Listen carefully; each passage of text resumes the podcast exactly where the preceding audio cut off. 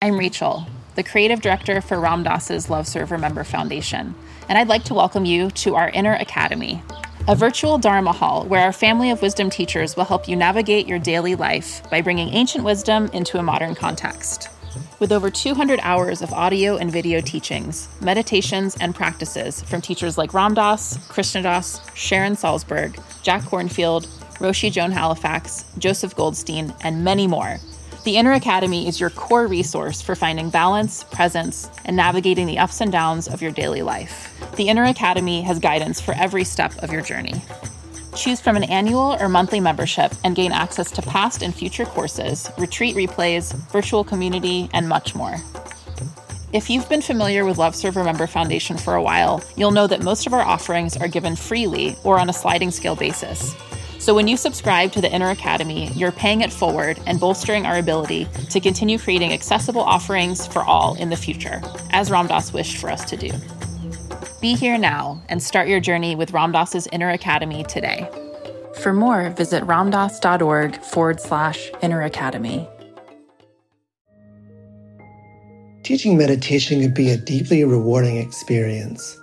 Help others improve their mental and emotional well being reduce stress, improve focus, increase self awareness and self regulation, all while deepening your own practice and understanding.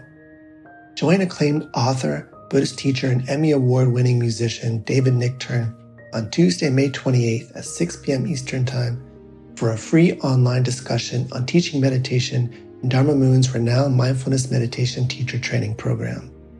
Get certified by Dharma Moon to teach meditation lead group practice sessions, and work with individual students. Visit dharmamoon.com slash be here now for more info and to reserve your spot for the free online event with David Nichtern on May 28th. Worried about letting someone else pick out the perfect avocado for your perfect impress them on the third date guacamole? Well, good thing Instacart shoppers are as picky as you are they find ripe avocados like it's their guac on the line. They are milk expiration date detectives. They bag eggs like the 12 precious pieces of cargo they are. So let Instacart shoppers overthink your groceries so that you can overthink what you'll wear on that third date. Download the Instacart app today to get free delivery on your first three orders while supplies last. Minimum $10 per order. Additional terms apply you know, what good is my practice if I couldn't take it into the world? Mm-hmm. And so I, I got back into the business in a very kind of boutique way, managing artists. And mm-hmm. yeah, it's all come together and, and your work can be your practice. And it always felt cliche to me, but yeah. it's my experience, right? Is that I can be in, in that world in a different way. I can show up with a practice and I can kind of be steady and I can be there with other people and I can have an open heart. And it's been quite fulfilling to me to see how the, the two worlds diverged.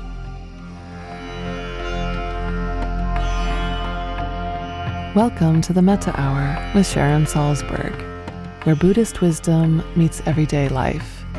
This podcast is brought to you by the Be Here Now Network and features interviews with the top leaders, teachers, and thinkers of the mindfulness movement and beyond. For more information, visit BeHereNowNetwork.com backslash Sharon.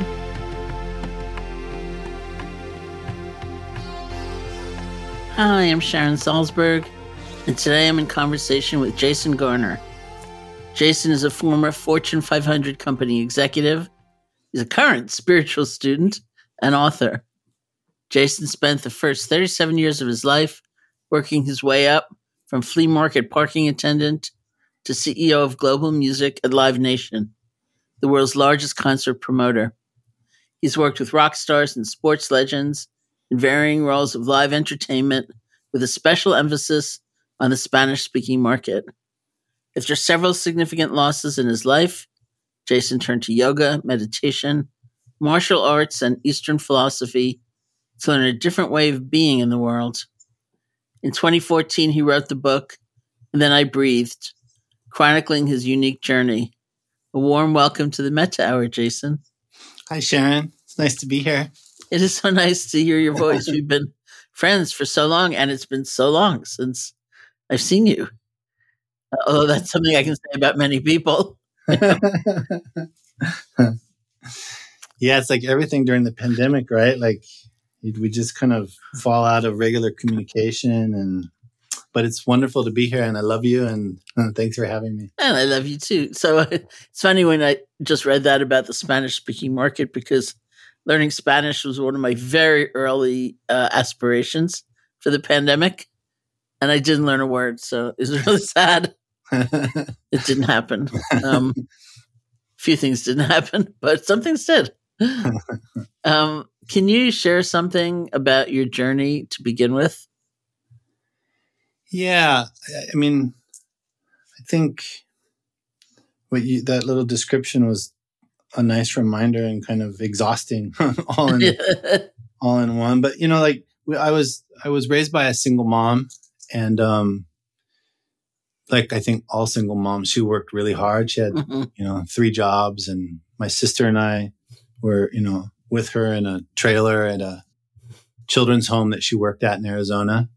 Mm-hmm. And um, I think that that's kind of was the dominant story for me is watching, you know, this woman work really hard and struggle and, you know, not kind of have love and not have money. And so, you know, there was this story building inside me of I, I need to make money. Um, I need to become something. I need to rescue my family. And so I just worked really, really, really hard, you know, and, and, um, and, you know, flea market and selling dictionaries and mm-hmm. selling roses on the side of the road. And it just kind of this drive inside me, never enough, never enough. And, um, became a concert promoter and then went to work at the predecessor to Live Nation and then just kept working and working and striving. And, and, you know, it was this obsession you know, until at some point I'm, you know, 37 years old and I'm the CEO of Global Music, the head of concerts at, you know, Live Nation doing, you know, at the time, probably 10,000 concerts a year. And I'm in the middle of my second divorce. Mm. You know, kind of repeating mom story, right? I've got mm-hmm. two two kids. I'm raising them by myself now, and my mom uh, is diagnosed with stomach cancer. Mm-hmm. And it just kind of took the wind out of me. You know, it's just kind of like getting punched in the gut. Mm-hmm. And I took some time off to be with her. I'd never done that before. Mm. And, you know, life got quiet in a way, but, you know, it was noisy because there was this pain that was, that was brewing. But I just kind of sat with my mom and, and eventually you know, she dies literally in my arms, takes her last breath in, in my mm. in my arms, and and then it's like, okay, go back to work, and I just couldn't do it. Mm-hmm. I tried, and I I just didn't care, and I, you know, just I remember like thinking, you know, it'd be like someone would call and be like, you know, the dressing rooms were wrong at the show, and then I would just like want to scream at them, like, people are dying of cancer, you know, like, yeah. I don't care. and so I, I just kind of worked with my boss at Live Nation was a good friend and found an exit that kind of worked for both of us. And so it was lucky enough that, you know, unlike many, many people, I was able to leave my job and have some money. Mm-hmm. And so then I just kind of sat on the beach and drank margaritas for a while. And that was totally unfulfilling. and, yeah. and so then one day my, my former boss at the at, at Live Nation calls me and says, I, I met a spiritual teacher and it was cool, but the whole time I was thinking this is for Jason. And mm. so I went to see that teacher and, and I started learning yoga. I started learning meditation and that led to, you know, meeting a whole bunch of teachers, mm-hmm. including you and, mm-hmm. and Ram Dass and you know, Tibetan teachers that you've introduced me to and Zen teachers. And, and, but it was just like, that was it. You know, I just knew sitting in this room, like, oh, this, this is it. I could feel, oh, this is that thing that I've been, mm-hmm. that I've been looking for. And, and really just kind of started this journey that I think is a lot about inner love and inner friendship and, and inner intimacy and you know, and I mean, what what can I tell you? You you you were the, the pioneer of that Mhm. of that journey, and Well, and yeah, and so and so here we are, and and we're and friends, and and Yeah. talking about it. You know, It's true. So yeah, I was going to ask because I couldn't quite remember if you went through, you know, that incredible sorrow of your mom's dying and and the struggle with work uh, with any tools. But it sounds No. like they came a little later. yeah, no, I had I had none. I had a horrible diet and no no practice, and you know, I, I think probably I would have worried myself into a tumor in my stomach like my mom. You know, mhm. I, I think that that feels like a very honest thing hmm to um to say that that's where I would have that's where it would have been, and and I think in many real ways meditation saved my life. hmm I understand that uh, that comment. So uh, it's interesting because you're uh, you're working now, and we we should talk about the pandemic too, which was so uh, interruptive of your kind of work. Yeah, But you know, um, so instead of those being two totally different aspects of life, never to touch your your yoga, your meditation, your spiritual life, and your work, which is in the music business, and concerts and touring and things like that. And it sounds like they've probably come together in some way. Is that true? yeah. It's really I, I was on retreat in 2015 or 16. I did a as you know I did a, a one month Mhm. solitary retreat, and it was crazy. Like I the every time my mind would wander, it would wander to to the concert business. Mm-hmm. and it hadn't happened for you. You know, I was out of the business for you know seven years at that point or something, and I just decided. I just realized, like in, on that retreat, like that kind of isolating myself from work was no different than me working and isolating myself from from my inner life, and that it was time that you know what good was my practice if I couldn't take it into the world Mm-hmm. and so I I got back into the business in a very kind of boutique way, managing artists, and Mm-hmm. yeah, it's all come together, and and and you know the thing everyone says like, oh, your work can be your practice, and it always felt cliche to me, but Yeah. it's my experience, right? Is that I can be in in that world in a different way. I can show up and deal with the ups and downs and all the craziness that comes in the music business, but I can show up with a practice and I can kind of be steady and I can be there with other people and I can have an open heart and it's it's been quite fulfilling to me to see how the, the two worlds di- diverged. I mean, it's really interesting because it's like you've got some components of some really hard stuff. You've got travel. Mm, That's not easy. As I recall it, it's been a few years, but you know, uh, as you know, we were just, I was just talking to our mutual friend who's who's in Europe performing, and he said he, he came down with food poisoning. You know, and I thought, oh, being on the road, getting sick. There's that, you know, and then and then there's uh, an artist, you know, wanting to express themselves and be their best and needing support and conditions for that to happen. And then there's the people coming and you want you just want them to have a good time, you know, and and and leave in a better place perhaps than you know the one in which they arrived. And you've got a lot going on. Yeah, and it's kind of um there's all that and it's also very sticky, right? And there's there's lots of um there's lots of kind of influences of stuff that I don't want in my life that are Mhm. floating in and out of the space all the time too, Mhm, right? And mhm. And I, it's really neat to kind of be present and to watch all of that that you were that you're saying and just to kind of watch where the mind goes and watch you know watch what is mentally attractive and what isn't and what turns me on and what makes me want to get angry and you know and of course we're human right so Mhm. It's I'm not always like observing. Sometimes I'm just lost in you know like the concert business. But when I am present, it's really neat and it's really interesting to to be in the middle of that with a practice. Mhm. And like you know, an artist gets angry, and I'm able to recognize, oh, he's hurting. Mhm. You know, and then have a conversation. You know, what I, I feel like you're afraid. What what are you afraid of? You know, what are you feeling right now? Oh, I was the okay. How can we deal with you know that, or to be able to put your hand on someone's heart and to say like, hey, we're here together, and and mm-hmm.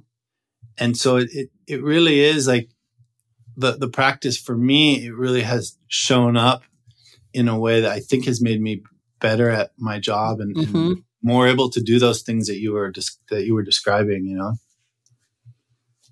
So your book actually came out in 2014, and um, have you started writing another one, or was that it for a while? now that you're touring around.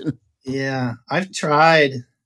You know, I've sat down to write again, and and I, you know, I have bits and pieces. I mm-hmm. kind of think maybe at the end of whatever this chapter of my life is, I will again because mm-hmm.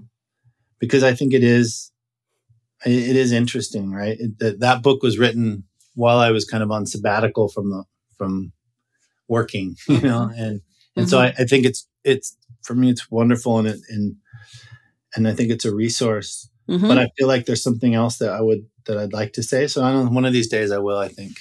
Yeah, I mean, I think it's a wonderful book. I should say that, and uh, because you know that is more like words are my medium, my creative medium. And so uh, I'm never going to be on a concert tour, but um, I, I just consider writing very powerful. You know, as a a way of, for one thing, you know, uh, time and space disappear because someone could pick up that book anywhere mm-hmm.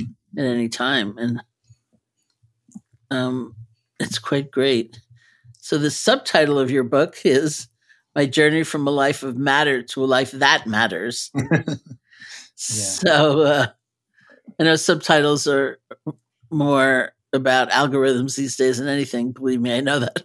But uh, you created something very important there, I think, which is the subject of of meaning. And um, you know, we've come through this time, or at least partly through this time, of a pandemic where I've had many conversations, say here in the podcast, about mental health and how to weather the storms of the pandemic. And many of those conversations, of course, the the topic of meaning has come up because, um, you know, if you were a school teacher, if you were a therapist, somebody who was used to meeting people in person, and then you were not.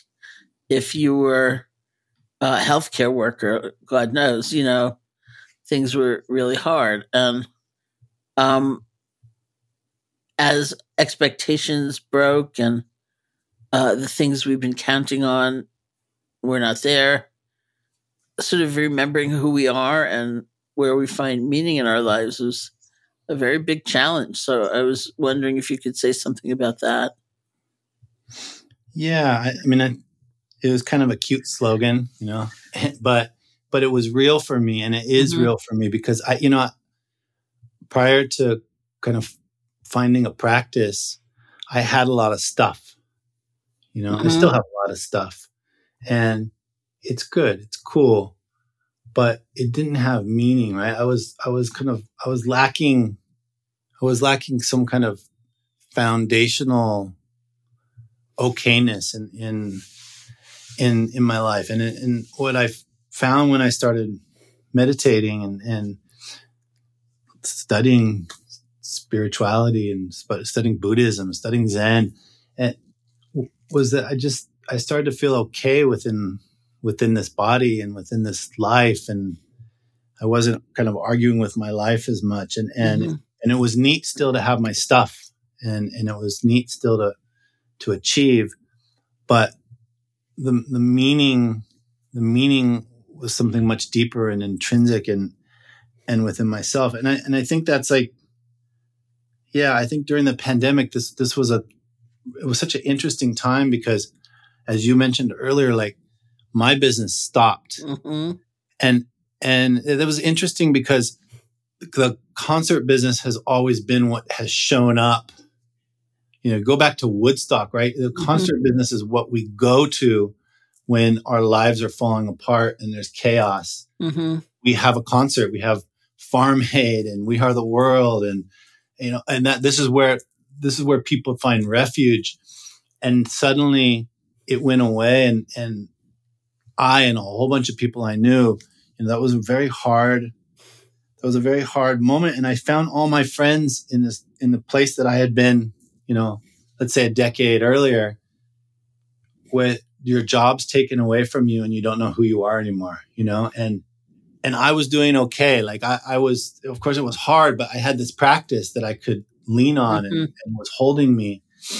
And i found myself talking to people you know it was the one I told you, I think at one point, is like everyone was forced on retreat, but there was no like retreat leader. Yeah. And, and so I noticed like that, oh wow, I feel like my practice is holding me up right now and people don't, you know, don't have a practice. And so that, that subject of meaning, I think during the pandemic took on a whole new, mm-hmm. whole, you know, a whole new uh, value. Yeah, it was excruciating. Like, who am I? You know, if I'm not.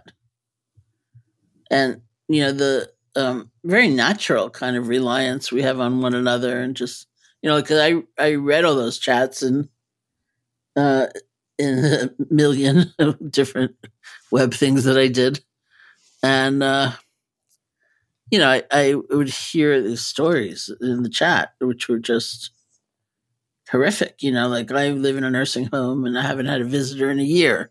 Yeah. Or you know, it was so sad. It was just so, or my kids I'm a school teacher. My kids cannot learn remotely. They are so depressed, and I am so depressed. And you know, where's my value? And and uh, you could see how much was being threatened or taken away from people, and um, it was it was very very painful. And I found that for me, it was it was both going kind of big and small at the same time. It's like you know because teaching, say, which is really my life's work, you know, along with writing, had to take a different form, but it took a different form, which, you know, I had to learn. And uh, I'm still learning, actually.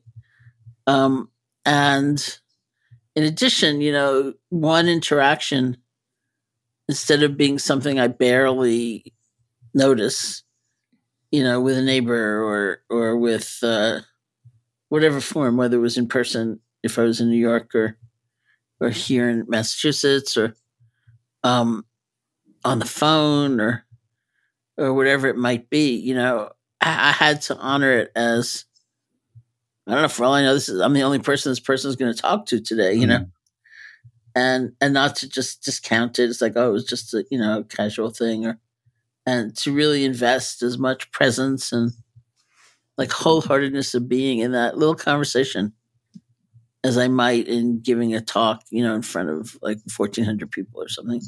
Yeah, it was really this time. I mean, I think it still is this time where we yeah. just start started to really appreciate those kind of connections and and, and people that showed up for us, right? And mm-hmm. and showed up for each other. And you're right, it was this moment of like profound separation, and then also like this really intense intimacy with the people that we did that we did connect with, you know, mm-hmm. and, and and I think like I don't know about you, but I think like we've lived that kind of with people that we've had, you know, been on retreat with, or mm-hmm. you know, mm-hmm. and and I, I, found like that was I don't know. I just felt like I had this inner resource during that time that was really beautiful to try to share with as many people as possible.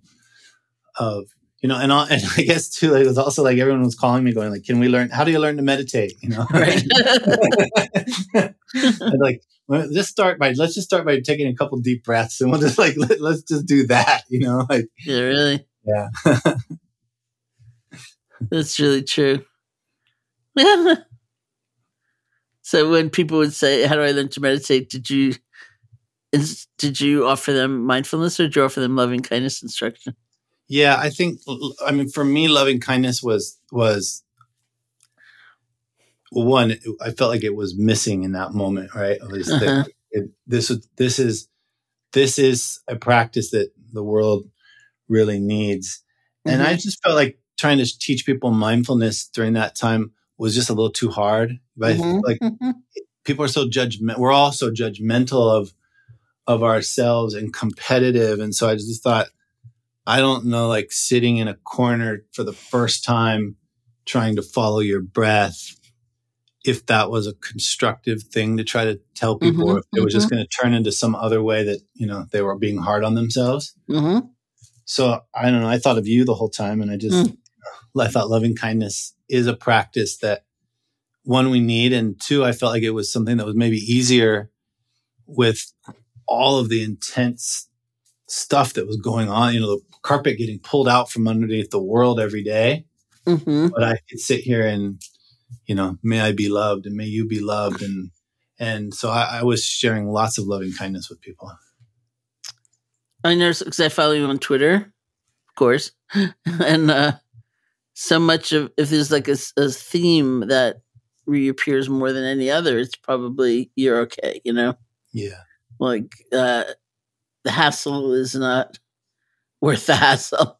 Yeah. You know, let's go underneath that, and you're really okay. And it sort of reminds me we have for the listener, we have the same uh, Tibetan teacher amongst other teachers named Tsoknyi Rinpoche, and in uh, Tibetan Buddhism, there's a very classical sort of description of our inner goodness, um, which, you know, if we really could see who we were underneath the personality and the fears and anxiety and all of that, we would find this inner goodness radiating. And, and that's a bridge too far for a lot of people, given how so many people behave and we ourselves fall into behaving sometimes. And, and, uh, I don't know if it's in response to that, but Tsoknyi Rinpoche himself doesn't tend to say inner goodness. He says inner okayness. Hmm. And I'm like, okay, there's something okay. There's something whole. There's something uh, full within me, despite everything else. And and it just seems to me you're always pointing people to that. That that's very essential to what you're trying to convey. Yeah, I, I mean, I, Christy, my wife, um, Mhm. always says that we're teaching others what we need to learn ourselves, Uh-huh.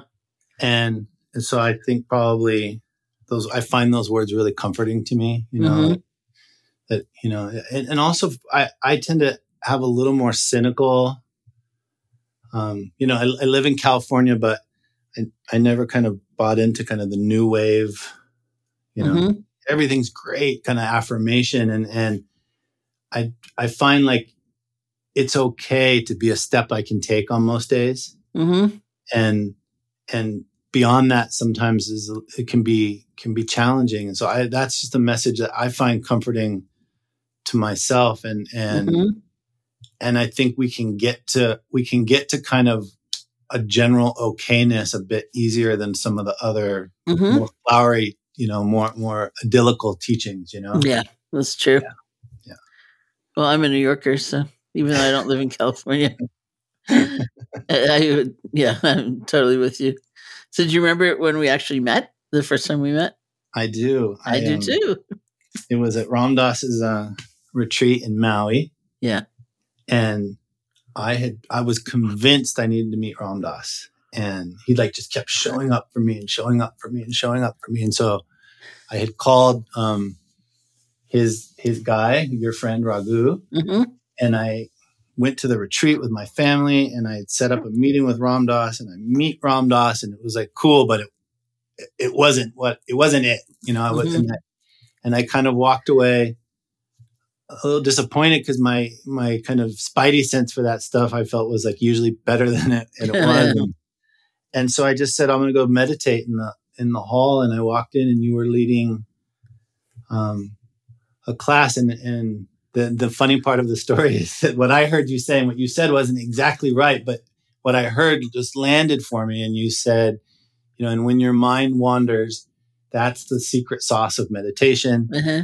Um, it's an opportunity to develop a new relationship with yourself. And what I heard you say was, you just welcome yourself back, like, welcome back, Jason. I love you. oh, God. and so I told that story a hundred times to everybody I met. And so one day you and I were doing a retreat here at my house, and I told the story, and you started to giggle. And you said, Jason, I'm a New Yorker. I did not say, welcome back. I love you. I definitely did not say that. Weren't we just talking about that? And was that okay with you that you thought I said that? Yeah, and I, you know, I think really it was, and you know, you described one of your teachers to me one time as your heart teacher, Mhm. and and that's what forever you are to me. And so I, I just heard this thing that had been lacking in kind of more rigid instruction. I'd heard, you know, like this, you know, this kind of like kill your ego, control your mind instruction. And, and what you were teaching was something so much deeper and for me, much more resonant. And it has, it is the definition now of my practice, which is I'm sitting down trying to get to know the contents of my own mind and heart. Mm-hmm. And I've got to do that with compassion and loving kindness or else I can just fall back in kind of that old killer instinct that I always ha- always have in business. And suddenly I bring that to my practice.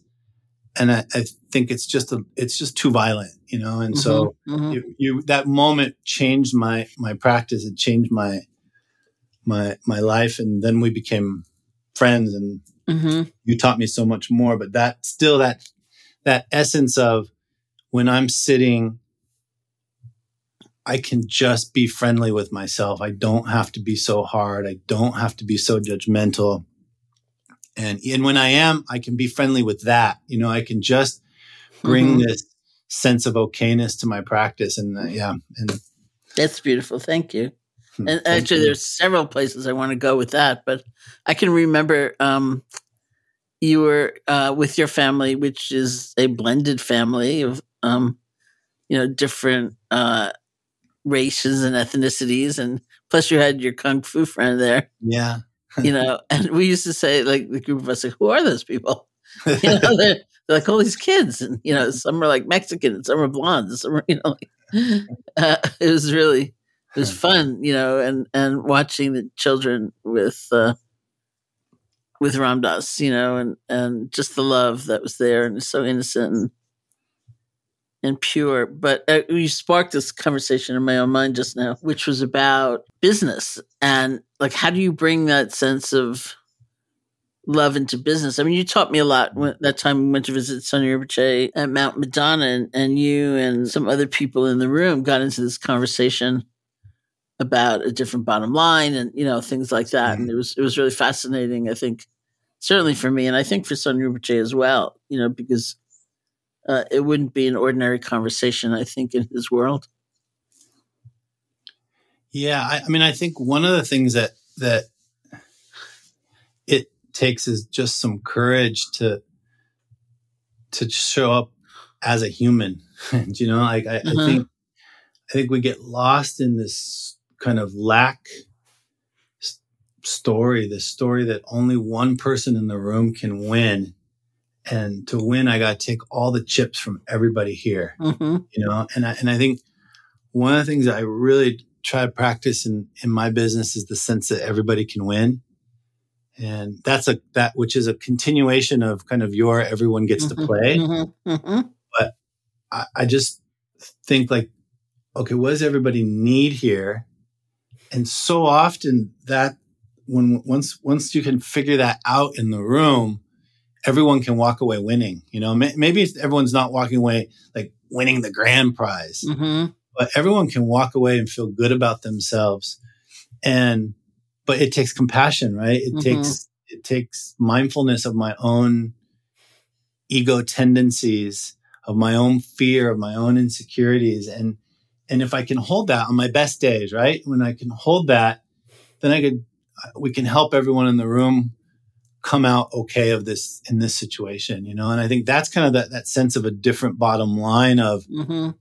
it's not okay to win if the environment's losing. It's not okay to win if the employees are losing. It's not okay to win if the guy next to me who has a family and needs is losing, you know? And, and I went with my artists, we've started to talk a lot about the idea of collaboration instead of competition. Mm-hmm and you know how how do i start to see other artists in the music business as collaborators and not competitors you know like as if there's one fan and we're all fighting over that right, one right. that one fan and i think it that that while we're not all in the music business we can all identify with that sense of like i have to take everything out of this situation when really there's something i need and oftentimes the, if i could just identify the person across from me as a human and say, what does this person need? We can both win here. And, and, mm-hmm. and then that starts to feel different. I start to bring a different energy to work. And then I notice the people around me have a different energy and they're not as competitive with me. And before long, you know, it's easier to get to kind of this more loving place. Mm-hmm. And while it might not come with the word I love you, or maybe it will, but you know, we don't have to go all the way there. We are suddenly treating ourselves with with with more love and more kindness. You mm-hmm. know? Yeah. Well, I mean, the, I think people would tend to equate commonly, just conventionally, business with endless competition mm. and ambition. It sounds tiring, really, you know. And it, it is we're true. not happy, right? Yeah. Exactly. And then we spend so much time at work too, given that, you know, that that there's just this feeling of never enough and I'm not enough and I can never do enough and uh, you know, who cares about the customers or who cares about the employees? Let's just make enough for the people who need to make enough so that I can keep my job. And um, it, it, you can see why people feel trapped, you know, in that. Yeah, and we and we are, and we're we're trapped in, you know, we're trapped in old systems and old beliefs, and and that's what is really kind of becomes cancerous, right? Where mm-hmm. it starts to eat itself, you know, and at the expense of of all of the of all of the players, of all of the people that that are involved. And I and I, you know, without kind of being like too kind of fairy, you know, unicorn about about mm-hmm. about it. I just think there is another way, but I think it just it starts with just humans being with humans mm-hmm. and and watching our own uh, my, watching my own stuff you know so much of like what's going on in the world it's just like pointing out there talking about how bad those people are and then we just miss our own our own stuff and like you know you have that whole thing about can i can i be responsible for these few feet around myself mm-hmm, mm-hmm. You know? and what does that look like when i'm sitting in a room negotiating if I mean, what a change it is if suddenly I'm responsible for the person in front of me too. Mm-hmm.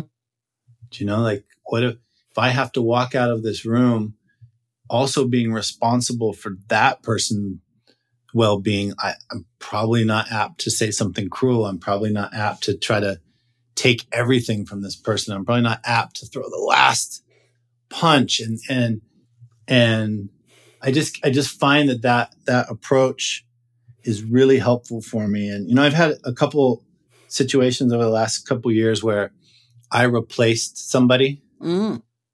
where I became the new manager for an artist. And in both of those instances, the person who was the old manager was a close friend of mine. Mm. And, and so I, I really took it upon myself that this has to end well for everybody.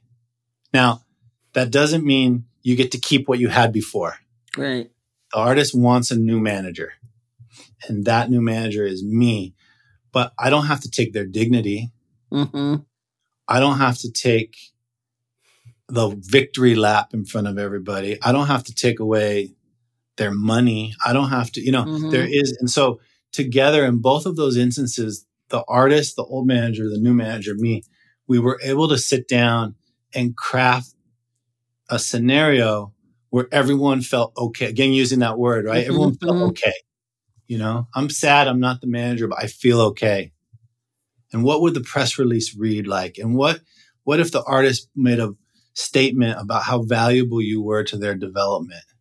And how would you come out of this financially that work? You know, and, mm-hmm. and just mm-hmm. because we treated each other with with dignity and I just yeah. It's yeah. really wonderful. Like because the overall um, you know that's like very individual. The overall posture uh, is reminds me of what you did with love for live which you know where an entire industry was reeling with loss and uncertainty and and fear. And uh, you developed this really fabulous project which i was so happy to be a part of. And i hope we can talk about how it's living on. So why don't you describe love for live for us yeah, Love for Live was really is really just the product of the the shutdown of the live music business and seeing all of my friends in mental health crisis, mm-hmm. you know, and and feeling really impotent, and then realizing I have this practice that I can share with people, you know, and, Mhm. and, and I called you and then I called Trudy and, you know, together we put this together and, and it's just a whole library. At the time it was live, but now it's a library of free meditation resources that, um, are kind of one-on-one talks like this kind of talk with, you know, you and, you know, many of the best meditation teachers in the, in the world. Um, and then meditation classes with a with a really great teacher named Thomas Davis, um, and and it and it was just born out of this desire of I have to do something to help, and what I knew I had was meditation, and I just had to figure out how I could how I could share that with everybody, and then it culminated in this retreat that you and and, and Trudy led, and um, it was just a chance to show up for one another, and again that same message that you touched on earlier of like you're not alone. It's okay. Hmm and, and here you know kind of here we here we are. And so we did that for 16 weeks and then archived it all. And it just lived there as this as this resource for everybody. And now you know i'm partnered with other kind of people who provide support within the concert business. And we do monthly um, online gatherings where we teach you know meditation on the road and health on the road and movement on the road and just trying to show up for all of the people in the concert business, and artists included, but mostly like all the behind the scenes people that drive Mhm. trucks and put up sound and lights and and just telling them like you matter and this is really hard to to to do and so we're going to do it together, you know. That's so fabulous. I'm one of my probably my favorite question to ever ask when I'm invited into an organization or a company to teach is how many other people need to be doing their jobs well for you to be able to do your job well? Mm. Yeah. Because everything is really like this little interconnected universe. And of course the people uh behind the scenes don't get a lot of the glory ever, you know? Yeah. but they're absolutely essential. And I didn't know that many people um, who are musicians, except say in Broadway, you know, because I, I am a New Yorker and I know a lot of people in the theater and or uh, in the arts in, in some way, you know, not so much in the concert business, but it was just the same. It was like there was nothing. There was absolutely nothing happening, and uh, it was so devastating in so many ways and watching people you know come together and care about one another and um learn new skills whatever that might be and and it was just it was all together very moving so i'm so glad that um love for live is still alive and that it's still happening. I, I mean because I was thinking oh you have all that incredible material. It'd be great to maybe have another retreat or you know somehow point people. I didn't realize that you were doing these things on the road, which is so wonderful.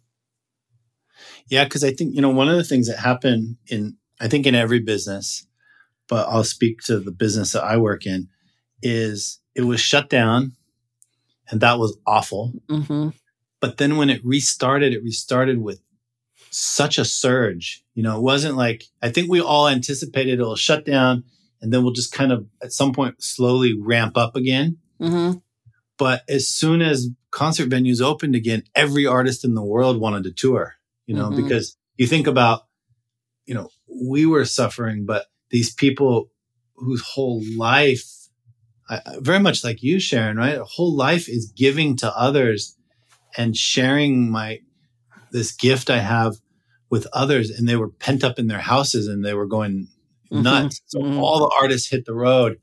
And so we went from kind of being at home doing nothing to now workload is, you know, five years worth of tours is going to happen in one year. Right. Right. And so then I saw this new, this new mental health crisis called I'm cracking under the pressure and this Yeah. is, this is awful. And so just said like, let's keep going and let's kind of change the focus now from not how do I sit at home with my thoughts hmm now how, how do I deal with this crazy life on the road and keep a keep a practice and keep some kind of wellness going, you know? It's so fabulous. So, um, yeah. Well, I'm. You know, I'm up for it if you want to do something else for yes. Yes, let's do it. Uh, it's great. And thank you so much for joining me today. It's such a delight to to come together. I mean, I, I feel so close to you and my friends, you know, that when I think it's been more than two years, how can that be? You know, it doesn't make any sense. But anyway. yeah. I I agree that like the time just moved that that whole time of the shutdown is like this blur. Yeah. Yeah. yeah. But it's it's wonderful to be here and and I mean, what can I say? Just thank you for all the ways that you've touched our lives, all of us, you know, and and this pioneering entrepreneurial spirit that you that you brought, you know, with meditation and and you know, this is why we have loving kindness, literally, and that's like.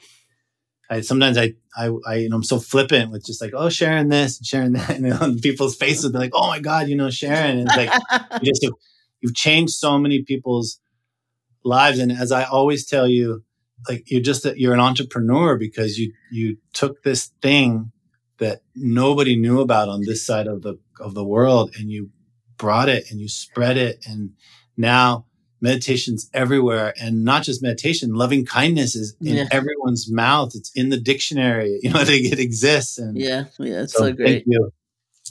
well thank you so much sweetie and thank you all for joining us and to learn more about Jason's work, you can visit jasongarner.com. It's J A S O N G A R N E R.com or www.love4live.org. It's love, L O V E, the number four, live, L I V E dot org. Thank you to everyone listening. This has been the Metta Hour podcast from the Be Here Now Network. May you be safe, be happy, be healthy and may you live with ease. Hey, folks, thanks for listening. To learn more about Sharon and her ongoing teaching schedule, as well as online courses and a free guided meditation, check out her website at sharonsalzberg.com.